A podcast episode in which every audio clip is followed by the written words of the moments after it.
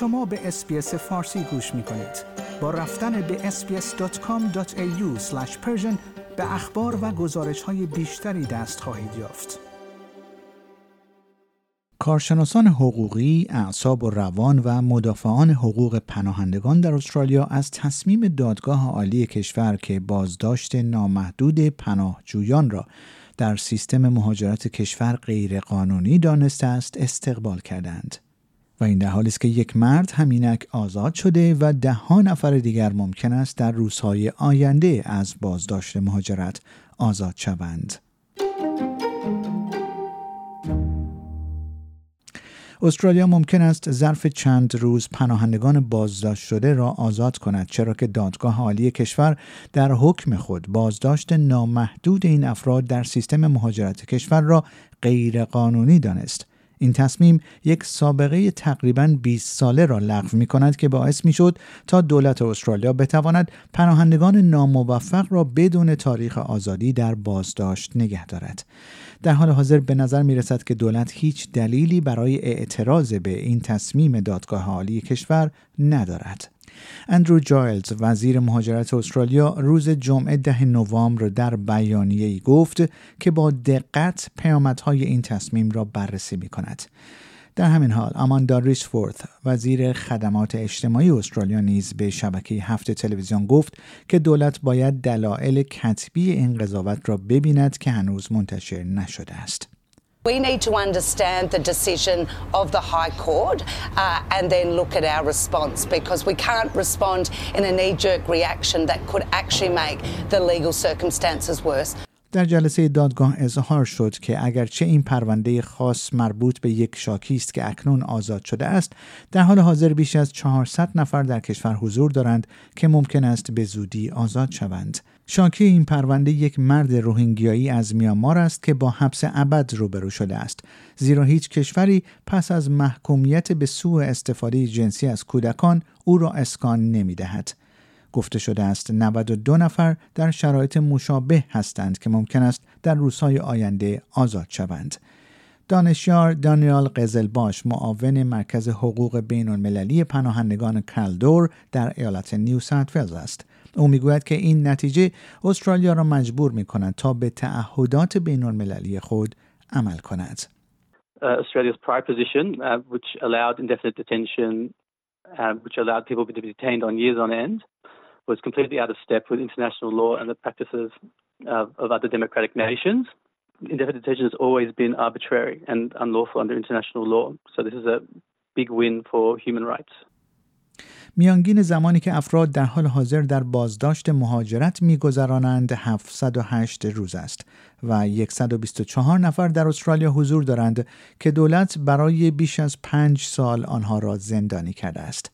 به گفته آنا کوپلند مدیر برنامه های حقوقی بالینی از دانشگاه مرداک تاثیر بازداشت های نامحدود بر سلامت روان نمی‌تواند اقراق‌آمیز باشد او از نزدیک شاهد صدمات گوناگون افرادی بوده است که او آنها را نمایندگی می کند. او گفت این وحشتناک است. افتضاح است. منظورم این است که از زندان بدتر است. اول از همه به این دلیل که امکانات در بازداشت به خوبی زندان نیست. از نظر دسترسی به آموزش یا حتی حمایت های بهداشتی و حمایت از سلامت روان. اما علاوه بر این من فکر می کنم یکی از بدترین چیزها این است که شما نمی‌دانید چه زمانی قرار است این دوران تمام شود و این تاثیر بسیار منفی بر روی این افراد دارد. حداقل در زندان می توانید برای آزادی خود لحظه شماری کنید اما وقتی در بازداشت نامحدود هستید نمی توانید این کار را انجام دهید. It's terrible. It's awful. I mean, it's worse than prison. First of all, because the facilities are nowhere near as good in detention as they are in prison in terms of access to education or even uh, health support, mental health support. But in addition to that, I think the, the one of the worst things is that you don't know when it's going to end. And then for these men, it's felt like it's never going to end. Um, and that has a really negative impact on your mental health. At least in prison, you can count the days down to your release, but you can't do that when you're in indefinite detention. پروفسور سورش رئیس روانپزشکی دانشگاه مونش نیز می‌گوید افرادی که درخواست پناهندگی می کنند معمولا حوادث آسیبزایی را در کشورهای خود تجربه کردند به گفته او حتی دورهای کوتاه بازداشت های نامحدود انعطاف پذیری آنها را از بین می‌برد. او گفت آنها در برابر تجربه و عود مجدد تروماهای گذشته خود بسیار آسیب پذیر هستند. بنابراین آنچه می‌بینیم تکرار عود علائم استرس پس از سانحه علائم افسردگی اساسی رفتارهای خودکشی و خودآزاری است که بارند از پاسخ آنها به بازداشت نامحدود. To what we see is a re uh, crudescence of post traumatic stress symptoms, major depressive symptoms, suicidal and self harming behaviours, which are their response to, to being uh, indefinitely detained. الیسون رایان سرپرست خدمات مشاوره و رسیدگی به پرونده پناهندگان است. او نیز می‌گوید که این حکم برای بسیاری از موکلانش که هنوز در بازداشت به سر می‌برند پرتو امیدی است اما آزادی تنها آغازی است برای افرادی که سالها ضربه روحی را تجربه کردند و نیاز به بازسازی زندگی خود دارند. They'll a great deal of support and I think that's one of the the difficult issues now is that they'll they'll need to be given a, visa to be able to be in the community as a, a, starting point, and with that visa to be able to to work and to access health services. Without those basic rights, it's very hard for someone to, to, to live at all in the community. و در همین حال جناح اپوزیسیون فدرال نیز نسبت به آزادی بازداشت شدگان ابراز نگرانی کرده است و بر تهدید بالقوه آنها برای دیگران متمرکز شده است. جیمز پترسون سخنگوی جناح اپوزیسیون در امور داخلی می‌گوید که دولت باید امنیت جامعه را در اولویت قرار دهد.